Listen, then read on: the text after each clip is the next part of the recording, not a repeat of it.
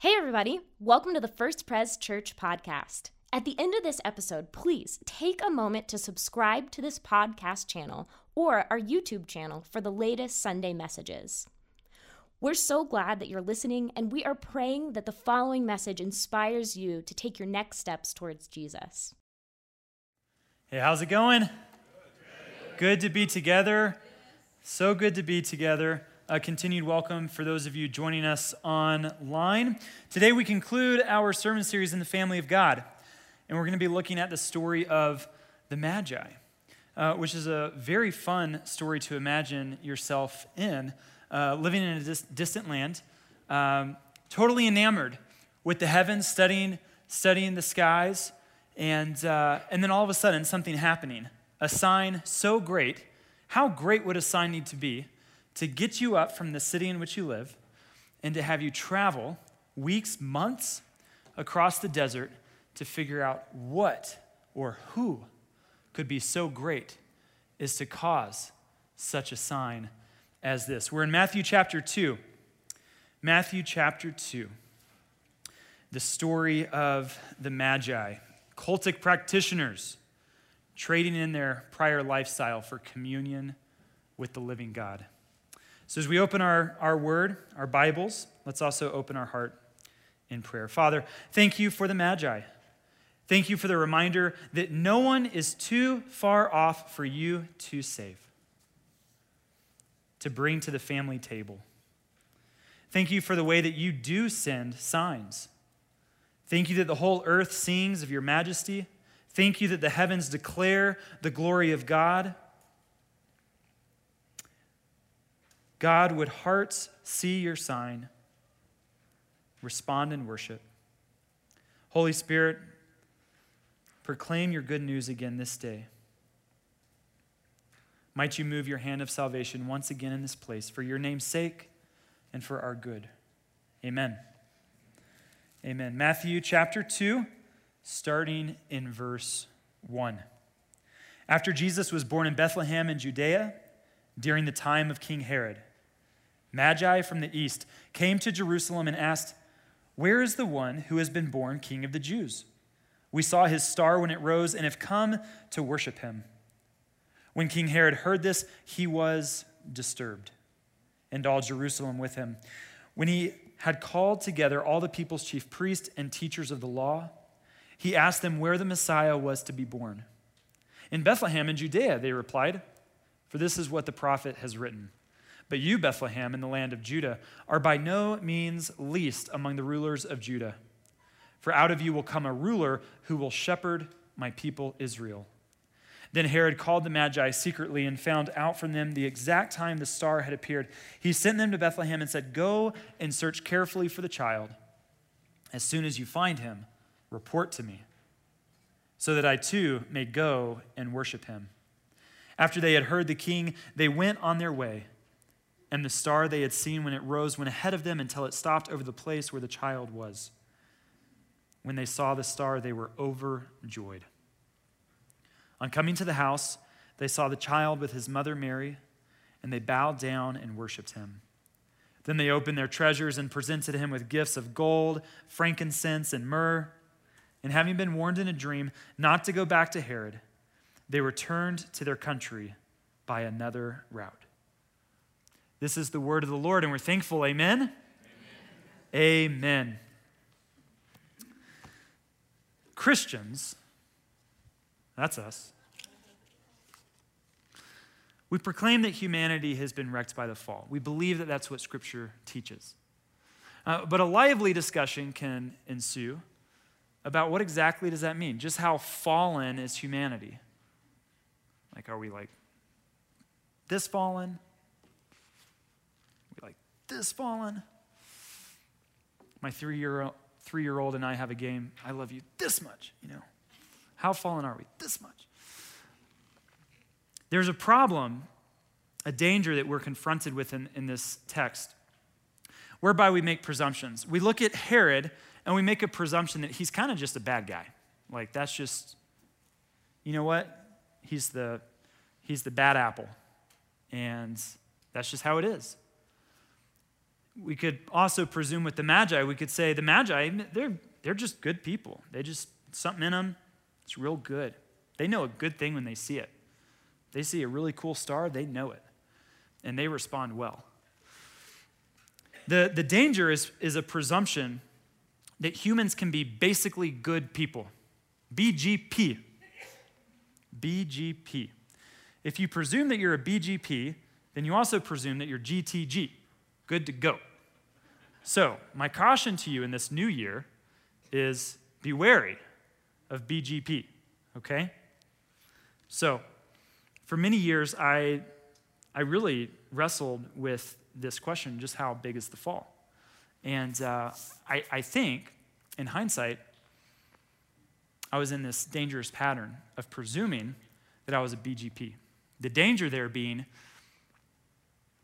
you start relying more on your own perceived goodness and less on the grace of God. So, in my undergrad years, I was introduced to Presbyterianism for the first time in a deep sort of way. Came across this little document, the Heidelberg Catechism. It's part of our confessional documents. Confessional documents are generations of the church saying, This is how Scripture leads us to think and behave. And in the Heidelberg Catechism, in question eight, it asks, Well, how great is the fall? It asks it like this But are we so corrupt that we are totally unable to do good and prone to do evil? Answer, will you read it with me? Yes, unless we are born again through the Spirit of God. So we go back. How good are the Magi? Are the Magi able to do good? Able to say no to evil apart from the grace of God. What Christian theology does is it places Herods and Magi at a same starting point. We're all fallen. We're all fallen. In fact, Paul will say in Romans I'm skipping a little bit ahead here, I'll come back. In Romans, Paul writes, There is no one righteous, not even one. There is no one who understands. There is no one who seeks God. So, what Matthew says here through the, through the biography, Matthew 2 of the Magi, Paul will write in his systematics, in his theology, that no, there's no one righteous. So, you come back to this question of, like, well, how good are the Magi? Well, see, the Magi represent those on whom the saving grace of God has been poured out, making true worship possible. The Magi represent those whom the saving grace of God has been poured out. What we learn through Scripture over and over again is that sin is really that bad, really that crippling. And if you stop there, it's just awful news. But we proclaim good news. We proclaim the gospel of Jesus Christ, where the grace of God is so great and so powerful. And God loves us so much that He comes to us and that He reaches people who are far off. The Magi were outsiders, they were far off, and the grace of God goes to them and reaches them. Verses 1 and 2 again go like this After Jesus was born in Bethlehem in Judea, during the time of King Herod. Magi from the east came to Jerusalem and asked, Where is the one who has been born king of the Jews? We saw his star when it rose and have come to worship him. So, three characters, if we lump the Magi into one, are introduced in these opening lines. You have Jesus, born in Bethlehem during the time of King Herod, and then we have Magi. And using these three characters, we can actually walk through this passage and learn a great deal about what God is teaching his people here in Matthew chapter 2. So I'm going to mix up the order a little bit here and go Herod, Magi, and then Christ. Herod represents the, the hard heart. Herod represents the missed opportunity. Herod represents the need. Uh, the Magi represent those who see the sign and respond appropriately to the sign. They, they have soft and humble hearts that are, are willing to follow the sign when they see it. Christ, he's the fulfillment of all the prophecies. But first, Herod, verses 3 through 8. When King Herod heard this, he was disturbed, and all Jerusalem with him. When he had called together all the people's chief priests and teachers of the law, when he asked them where the Messiah was to be born, in Bethlehem in Judea, they replied, For this is what the prophet has written. But you, Bethlehem, in the land of Judah, are by no means least among the rulers of Judah. For out of you will come a ruler who will shepherd my people Israel. Then Herod called the Magi secretly and found out from them the exact time the star had appeared. He sent them to Bethlehem and said, Go and search carefully for the child. As soon as you find him, report to me, so that I too may go and worship him which of course we know is a bunch of humbug. Pastor Tim preached two weeks ago. What Herod really did was he initiated a genocide in the whole Bethlehem region, declaring that every male two years of age and under should be put to death. Herod was, uh, he was power hungry, to say the least. Our history books tell us that it is better to be Herod's pig than Herod's son. Herod killed three of his sons to maintain power. Absolutely power hungry. Absolutely lost in his own desire to maintain as much control as he could. Herod was the word used in our translation disturbed. He's mad, degenerate. And then it says that the whole city was disturbed. Well, we would be disturbed too if the ruler over us had already nixed three of his sons to stay in power. What is he, what is he going to do next? And you know, these, these histories come down to us through the scriptures, and we, we ask ourselves about today. I mean, don't we, don't we feel disturbed today as well? The whole city is disturbed. Our hearts are all just about this weekend and the fires and everything else going on. And maybe that's a little bit of the story of the human race under the fall. It's that there's a lot of disturbance, there's a lot of disturbing out there. Herod represents this. When you reject the lordship of the true king,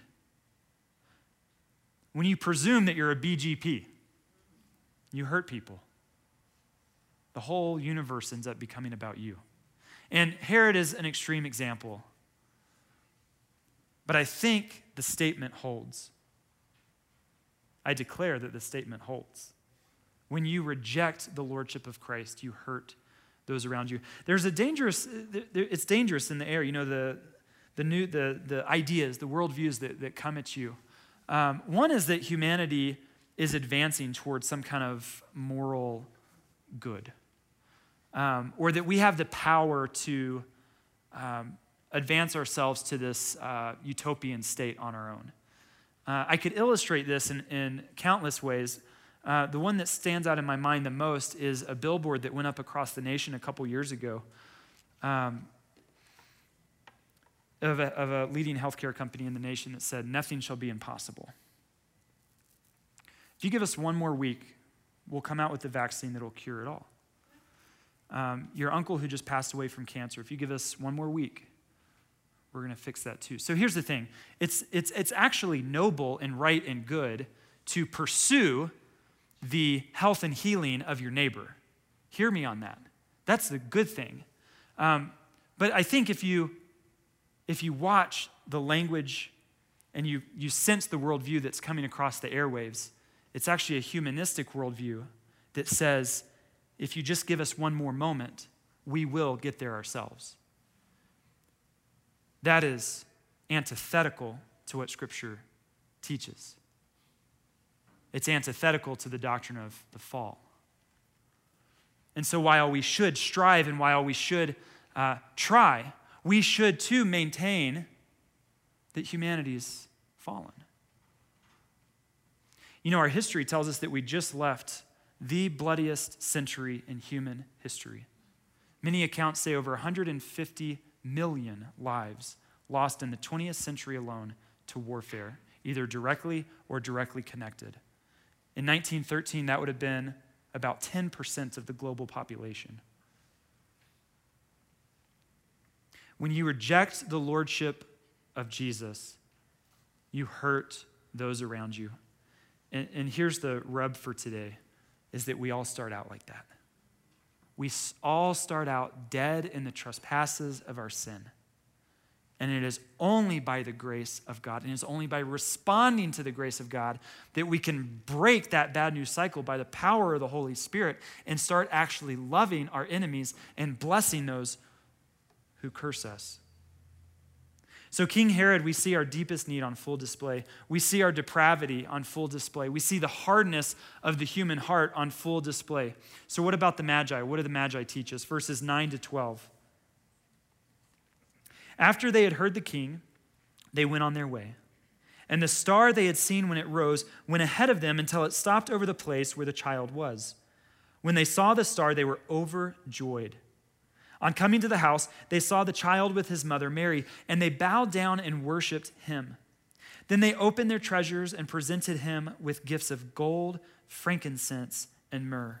And having been warned in a dream not to go back to Herod, they returned to their country by another route.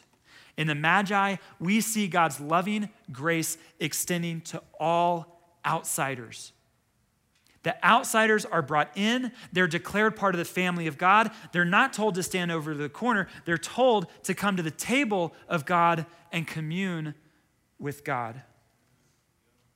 The outsiders come in. The Magi were outsiders by race, they were outsiders by geography. They were outsiders by profession. As astrologers, their vocation was bookended by superstition on the one hand, and in the other hand, their predictions perpetuated divination that was directly against the kingdom of God. So let me ask you this Did God look across at the Magi and see their rebellious ways, see their hardness of heart, see their blinded eyes, and say, They are not my people? Or does God look at the Magi? And look at me and you and say, Those are my children. I'm going to go reach my children. I'm going to become Emmanuel to reach my children.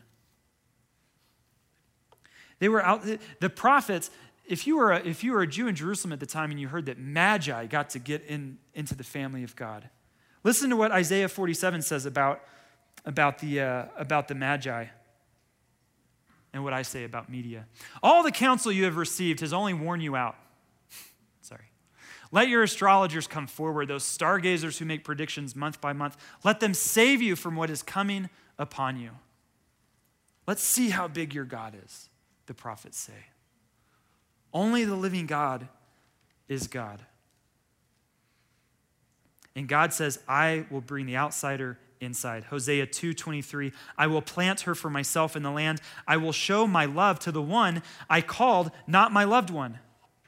I will say to those called not my people, you are my people.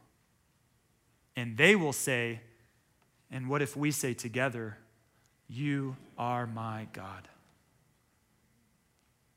And everybody in Colorado Springs, Colorado, quite a distance from Jerusalem, can say, Amen. God brings the Magi near. God gives grace to the outsider. God breaks down the walls of division. Ephesians 2 12 and 13. Remember that at that time you were separate from Christ. You were excluded from citizenship in Israel and foreigners to the covenants of the promise. You were without hope. You were without God. You were alone. But now in Christ Jesus, you who once were far away have been brought near by the blood of Christ. God delights in grafting the Magi into his family. And if you don't hear anything else I say this morning, remember this God delights in grafting you into his family. Delights. I, I want to highlight something that uh, came to me for the first time as I was reading. You know how it is. You can read over a passage, and then um, I'll tell you what the problem is: is that my nativity scene um, has the Magi already in Bethlehem. Um, and then finally, when I go to prepare a sermon, I realize, oh my goodness, they did not have a direct flight. they had a, uh, they had a stopover, a layover. Um, and where was it? Jerusalem. Yeah. And uh, so, why is that? And it seems pretty intentional, right? Because uh, the star eventually, like the, the second part of that, when they leave Jerusalem, it's almost like the star just kind of puts them right at the threshold of Joseph and Mary and Jesus. And so, when they were in Jerusalem, the, car, the star could have just kept going. You know, the train's moving, Magi keep walking. And yet, it seems almost like stop so that they have this inter, interchange, this exchange with King Herod. And in that moment, King Herod, or maybe I should say the Lord through King Herod, does what? He gets all the pastors in town, everybody who went to seminary, everybody get together. Everybody should know this, but we'll get the, um, the trained folks together and we'll ask them a question Where is the Messiah to be born? Micah 5 2. But you, Bethlehem, Ephrathah, Though you are small among the clans of Judah, out of you will come for me one who will be ruler over Israel, whose origins are from old, from ancient times. That's the text that they quote in Matthew 2. So the Magi, they've just been living their life in the east, maybe, maybe Babylon. I am making an assumption that they've never seen the written word of God, the Torah. And instead of getting a direct flight to Bethlehem, they get this layover. And the layover seems to be about one thing the scroll coming out, the Word of God being opened. And this seems really rich to me because the heavens do declare the glory of God all the time. We know that. We, we, we brag about it a little bit in Colorado. A little bit. You know, we have the, the beautiful fresh snow fall, we have the Pikes Peak summit. The heavens declare and declare and declare and declare. And the Magi, instead of going straight to Bethlehem, go to Jerusalem for this special moment when the scroll is opened and Micah is read. In our theological talk, we'll call it general revelation. The heavens declare the glory of God. The heavens point to the Word of God. We know that there is a God through creation, and we know about that God and his plan for salvation and his plan for your life through his word. And it doesn't stop there because from Jerusalem they go to Bethlehem, which culminates in knees being bowed in worship, in generous worship. Their treasures are coming out, gratitude to the living God. Nature, word, worship. Nature declares the glory of God, the word describes God's plan, and worship determines the trajectory of your life. So, we've been looking at pathways into the family of God, and the, the Magi's message is so clear God calls you while you're far off. Amen and hallelujah. Wherever you are, God is calling you to believe. And two, God uses that which the Magi are comfortable with to demonstrate himself to them. Amen. Wherever you are in life, whoever you are praying for to come to know the Lord, know that God is a God who can use whatever circumstance to reveal his glory. God goes to these pagan magi, and instead of first handing them the Bible, he hands them a star. He still takes them to the word, but by route of the star. And I think that's really significant in our work that we engage in to love our neighbors toward Christ. Third is Christ. Herod, Magi, third is Christ. Let me, let me just say this uh, Christ is fulfillment. The whole Old Testament has this cycle of judgment, mercy, Mercy, judgment, mercy, judgment. And then the prophet steps in. The Messiah will come. Mercy, judgment, mercy, judgment. The Messiah will come. It keeps doing that, keeps doing that.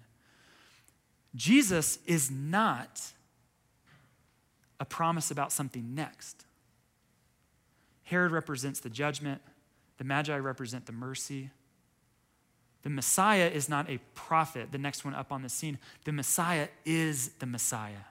He's the fulfillment of the promise. He's the way maker. He's salvation unleashed. He is the key, the access point by which we will be grafted into the family of God. We will be invited to the family table. He's arrived, He's here, He is in our midst. Jesus is the solution, Jesus is the provision. He's the bread. One, one thing I love about the bread, do you know what the Hebrew name Bethlehem means? The house of bread. And years later, Jesus will stand up and he will say, I, born in Bethlehem, I am the bread of life. I'm all you need. Let me nourish you. Today we receive the sacrament of communion, a declaration that God's family is available to us, that we are grafted into God's family, and that when God grafts someone into his family, he doesn't say, okay, go over into that wing of my house. He says, come to my table, eat on my flesh.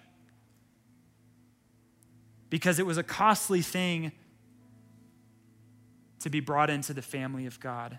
That babe in Bethlehem grows up to be the perfect lamb, the sacrifice, who hangs on the cross because he loves us. No other reason. He loves us and he wants to atone for our sin because we're not going to be basically good people and make our way to heaven. We're going to be humble and joyful filled people like the Magi who find Jesus by the grace of God and fall down in worship.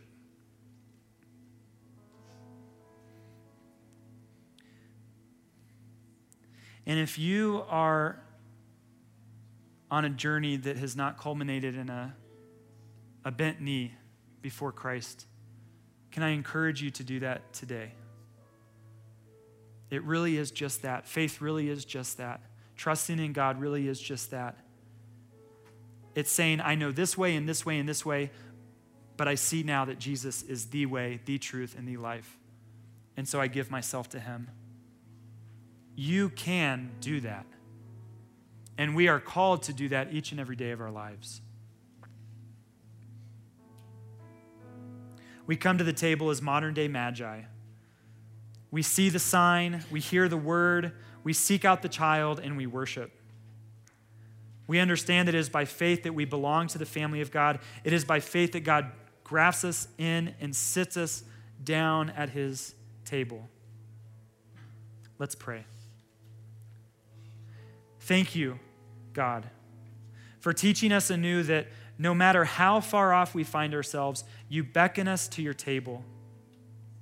You send us a sign, you send us your word, you give us eyes to see Jesus.